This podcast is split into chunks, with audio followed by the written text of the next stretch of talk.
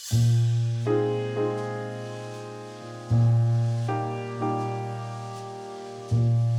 ุณเบอร์นาร์อโนเคยให้สัมภาษณ์กับ Wall Street Journal เขาให้นิยามคำว่า luxury หรือหรูหราว่าอะไรรู้ไหมครับ เขาบอกว่า luxury for me is how can you create design คือคุณสร้างความปรารถนาได้มากน้อยแค่ไหน we produce in Italy and in France and we sell to China when usually it's the opposite เราผลิตในอิตาลีและฝรั่งเศสแล้วก็ไปขายให้คนจีน ซึ่งปกติแล้วแบรนด์อื่นจะทำตรงกันข้าม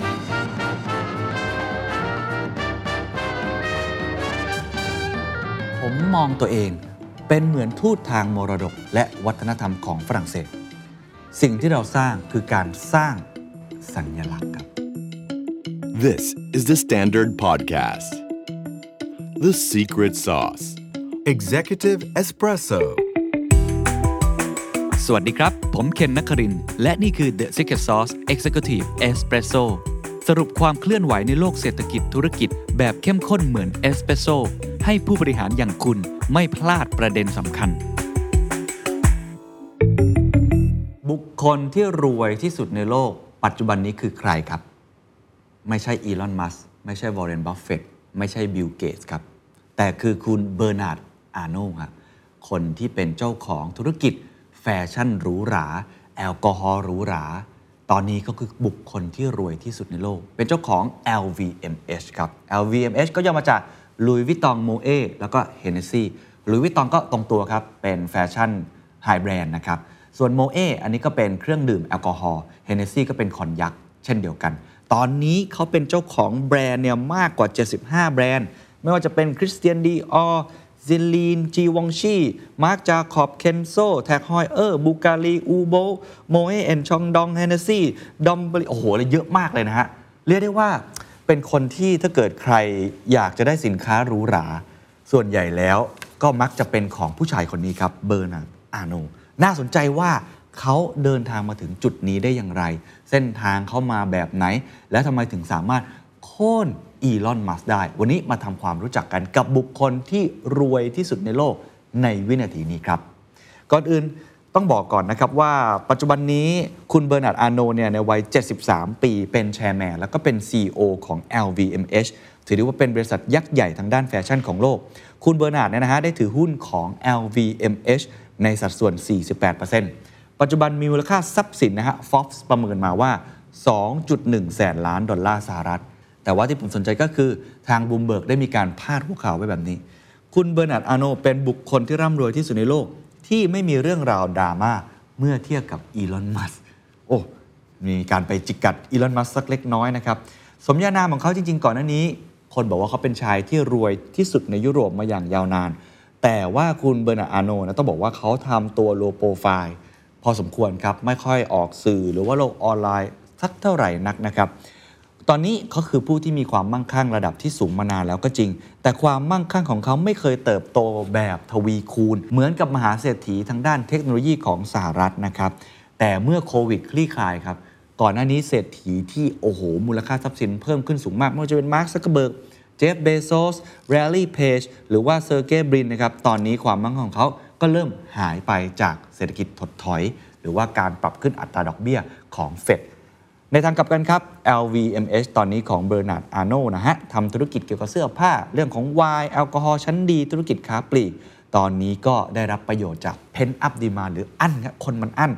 ยกเลิกข้อจำกัดต่างๆ เช่นการปิดประเทศ ตอนนี้มีการเปิดมากขึ้น คนก็อยากจะจับจ่ายใช้สอยออกมาช้อปปิ้งออกมาเดินทางแล้วสุดท้ายครับสุดท้าย คนก็ชอบของหรูหราครับผู้หญิงนี่ความฝันก็อยากมีกระเป๋าดีๆสักใบใช่ไหมหรือผู้ชายเองก็อยากจะได้ดื่มแอลกอฮอล์ชั้นดี ก็ทำให้ธุรกิจตอนนี้เข้าทางคุณเบอร์นาร์ดอาโนมากๆนะครับ เส้นทางชีวิตของคุณเบอร์นาร์ดอาโนเป็นยังไงครับเขาบอกว่า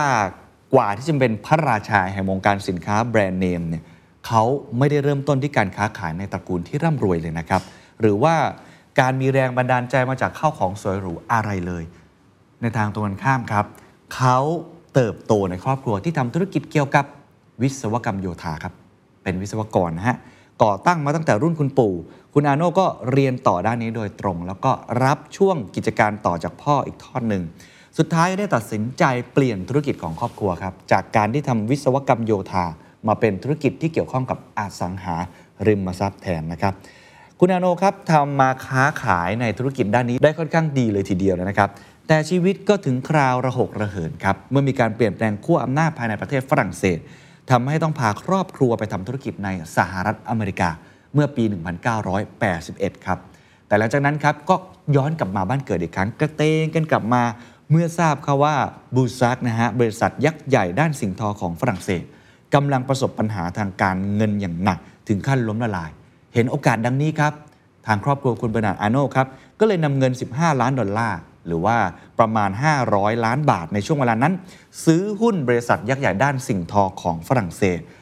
แต่ความตั้งใจจริงแล้วไม่ได้ต้องการแค่นั้นครับ เพราะว่าคุณเบอร์นาอโนตั้งใจมากๆ ว่าเขาต้องการแบรนด์ใหญ่แบรนด์หนึ่งมาก ๆ เลย นั่นก็คือคริสเตียนดีออและต้องการห้างสรรพสินค้าที่ยิ่งใหญ่ที่สุดแห่งหนึ่งในปารีสใครเคยไปปารีสก็จะรู้จักครับ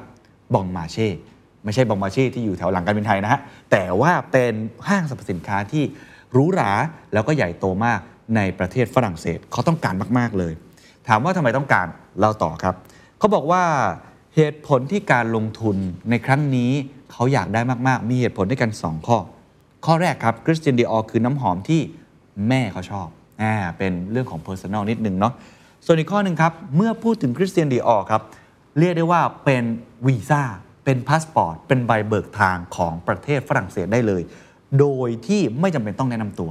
คือพอพูดถึงคริสเตียนดีออคนทั้งโลกรู้จัก เป็นแบรนด์ที่แบบใครๆก็ใฝ่ฝันเนาะโดยเฉพาะคุณผู้หญิงสาวๆเนี่ยแล้วก็เป็นตัวแทนของประเทศฝรั่งเศส เป็นซอฟต์พาวเวอร์ที่ทรงพลังอย่างยิ่ง ความฝันนี้กลายเป็นจริงครับ เขามีโอกาสได้ไปลงทุนในคริสเตียนดีออนะฮะ จากนั้นคุณอาโนก็ค่อยๆ ขยายอาณาจักรของตัวเองไปเรื่อยๆ ได้คริสเตียนดีออแล้วก็ต้องมีการ พิ่มเติมขึ้นไปอีก เพื่อทำให้อาณาจักรนั้นสมบูรณ์แบบ ก็ไปทำการครอบครองแบรนด์ระดับตำนานครับซึ่งตอนนี้ถือว่า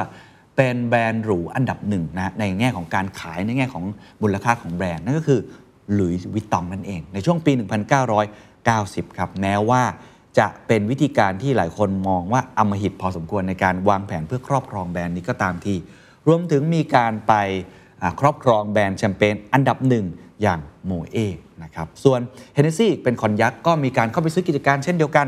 แล้วก็ต่อมาก็เลยกลายเป็นชื่อ LVMH นั่นเองครับ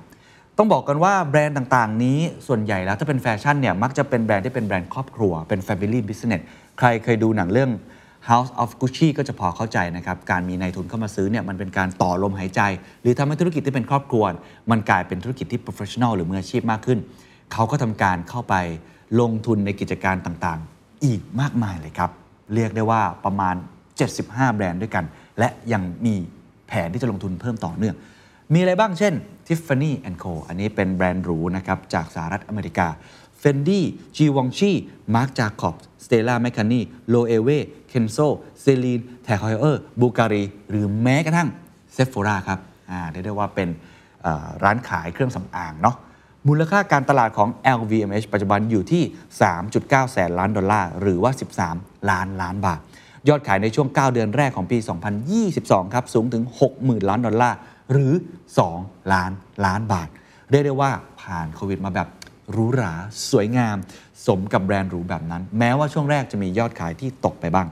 คุณอาโนเคยให้สัมภาษณ์กับฟอฟไว้เมื่อปี 2010 นะครับว่า ผมมองตัวเองเป็นเหมือนทูตทางมรดก และวัฒนธรรมของฝรั่งเศส สิ่งที่เราสร้างคือการสร้างสัญลักษณ์ครับนี่คือคำสัมภาษณ์ของเขานะครับนอกจากนี้เขายังมีแรงบันดาลใจในเชิงการทำธุรกิจ จากนักธุรกิจที่เขาชื่นชอบ 2 ท่านด้วยกัน ไม่ได้เกี่ยวเลยครับ กับธุรกิจรูหราท่านแรกคือวอร์เรนบัฟเฟตท่านที่ 2 คือสตีฟจ็อบส์ซึ่งน่าสนใจว่ามันทำให้เขายิ่งใหญ่ด้วยครับ ว่ากันว่าในแต่ละวันครับ เขามักจะเดินทางไปตรวจสอบตามร้านค้า ทั้งที่อยู่ในเครือของ LVMH แล้วก็สอดส่อง ร้านค้าคู่แข่งของตัวเองด้วย ในบางวันครับอาจจะมากถึง 25 แห่งเลยทีเดียว ถามว่าเพื่ออะไร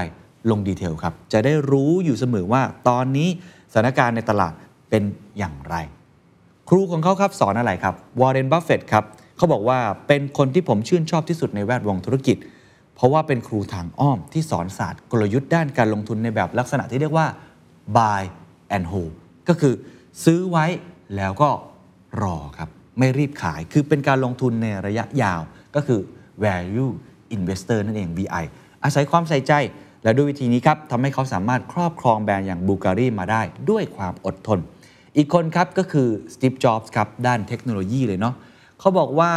อาโนเรียนรู้จากจ็อบส์ครับว่าเป็นความสำเร็จที่มาจากการผสมผสานระหว่างความคิดสร้างสรรค์ และการสัมผัสได้ถึงวิธีการจัดการเพื่อการเติบโต ก็คือการ scale up ขึ้นมา เขาได้นำวิธีคิดของซีฟจ็อบนี้มาใช้ในการบริหารงานกับ LVMH เพราะว่าเขาต้องเปลี่ยนเอาความคิดสร้างสรรค์เหล่านี้ ให้กลายเป็นความจริงที่จับต้องได้เชิงตัวเลข ในเรื่องของธุรกิจให้ได้ เพื่อที่จะทำเช่นนั้น คุณต้องเชื่อมโยงเข้ากับทั้งบรรดานักลงทุนและดีไซเนอร์ไปพร้อมกัน นี่คือคำสัมภาษณ์ของคุณเบอร์นาร์ดอาโนแต่จำเป็นที่จะต้องทำให้ไอเดียของพวกเขามีชีวิตชีวาและจับต้องได้ด้วย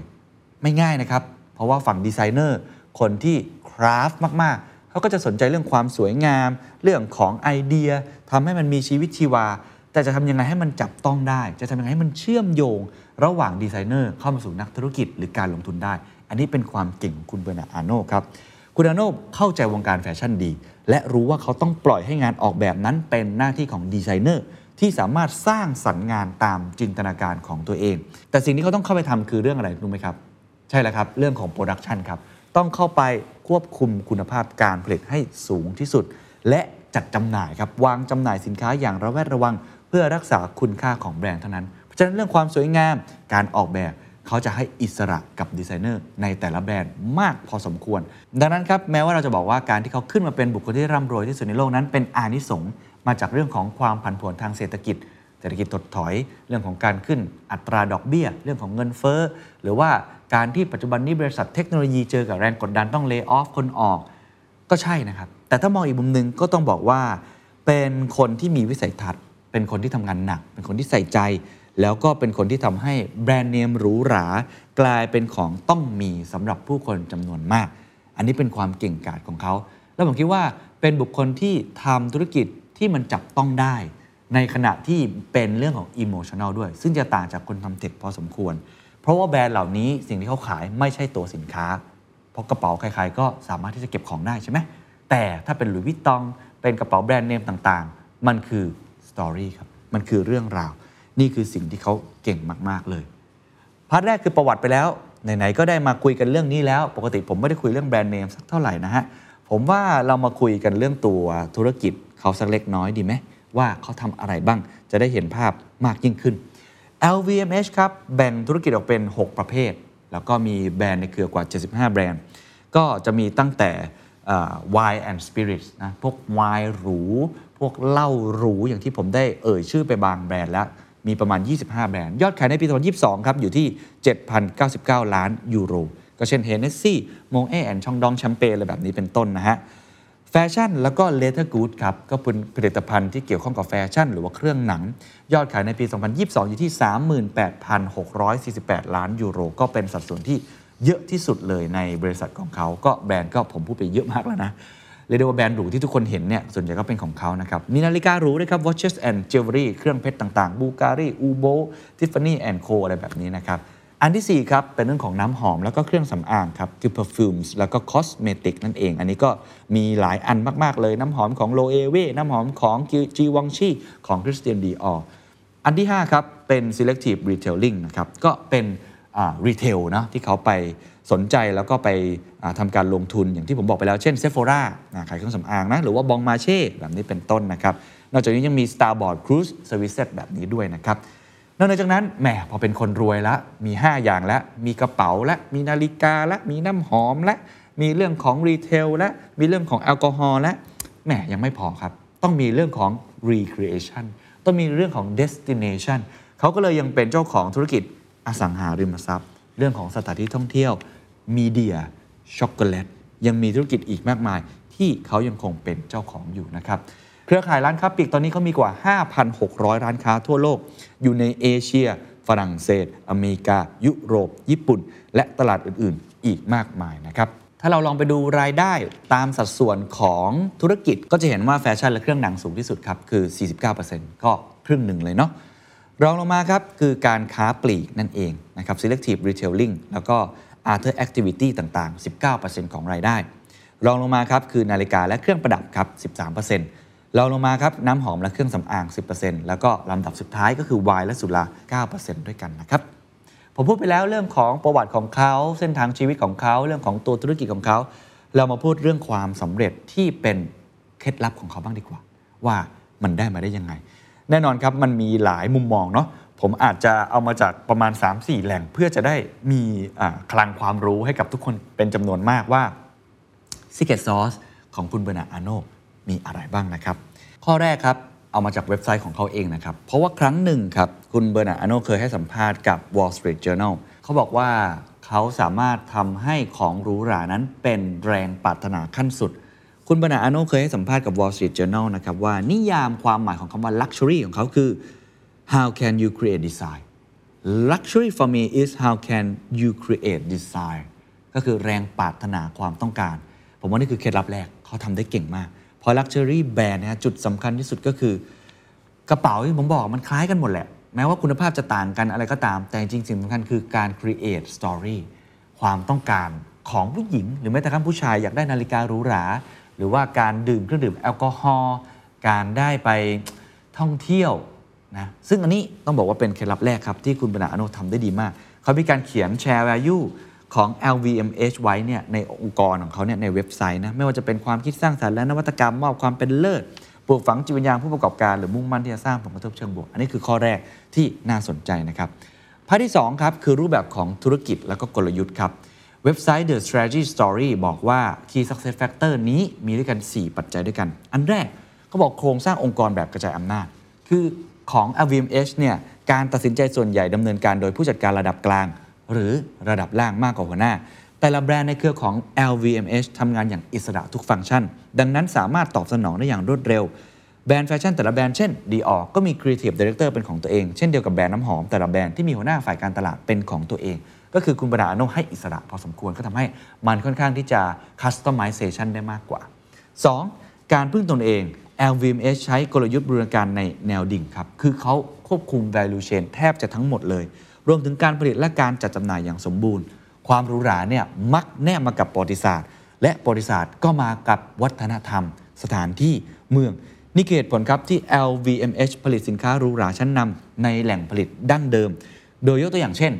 คอลเลกชันเครื่องหนังของ Louis Vuittonจะถูกผลิตเฉพาะในฝรั่งเศส สเปน อิตาลี และสหรัฐอเมริกาเท่านั้น ในขณะที่สายการผลิตที่มีระดับความพรีเมียมน้อยกว่า จึงจะถูกย้ายไปยังโรงงานที่ผลิต ในภายนอก ขอให้ความสำคัญเรื่องนี้มากครับ คุณบรรณาอโนเคยกล่าวไว้นะครับว่า what we do in our group is the opposite of the bad effects of globalization we produce in Italy and in France and we sell to China when usually it's the opposite โอ้โห ผมชอบประโยคนี้เขาบอกว่าสิ่งที่เขาทำนั้น สวนทางกับเรื่องของผลกระทบที่ไม่ค่อยดีของโลกาภิวัตน์เราผลิตในอิตาลีและฝรั่งเศส แล้วก็ไปขายให้คนจีน ซึ่งปกติแล้วแบรนด์อื่นจะทำตรงกันข้าม โอ้โห เจ็บเหมือนกันนะฮะ แบรนด์อื่นเนี่ยผลิตในจีนเพราะว่าอยากลดต้นทุน แล้วก็วกกลับมาขายในประเทศอื่นๆ แต่ของเขาทำตรงกันข้าม ผลิตในอิตาลี ผลิตในฝรั่งเศส แล้วไปขายให้กับประเทศจีน นี่คือเรื่องของการใช้กลยุทธ์บูรณาการแบบแนวดิ่งข้อ 3 ครับเขาลงทุนในนวัตกรรมแล้วก็แบรนด์ครับ มีการลงทุนอย่างหนักมากเลยนะครับเรื่องนวัตกรรมทางผลิตภัณฑ์ เรื่องของทีมงานสร้างสรรค์ หรือว่าเรื่องของ art ความริเริ่มเกี่ยวกับศิลปะ เพราะว่าถ้ามีสิ่งนี้แฟชั่นมันคือการ in trend เนาะต้องมีการมองไปข้างหน้าอย่างสม่ำเสมอ มันก็เหมือนไม่มีความสามารถในการแข่งขันนั่นเอง และประการที่4ครับเขามีการกระจายความเสี่ยง รักษาสมดุลโดยไม่ต้องพึ่งพาตลาดใดตลาดหนึ่งแน่นอนคุณคงได้ยินข่าวเนาะที่เขาไปซื้อแบรนด์เครื่องประดับหรูของสหรัฐอเมริกาอย่าง Tiffany Co มูลค่าหลายพันล้านดอลลาร์ ในขณะที่แบรนด์อันโด่งดังของ LVMH ส่วนใหญ่มาจากบ้านเกิดก็คือฝรั่งเศส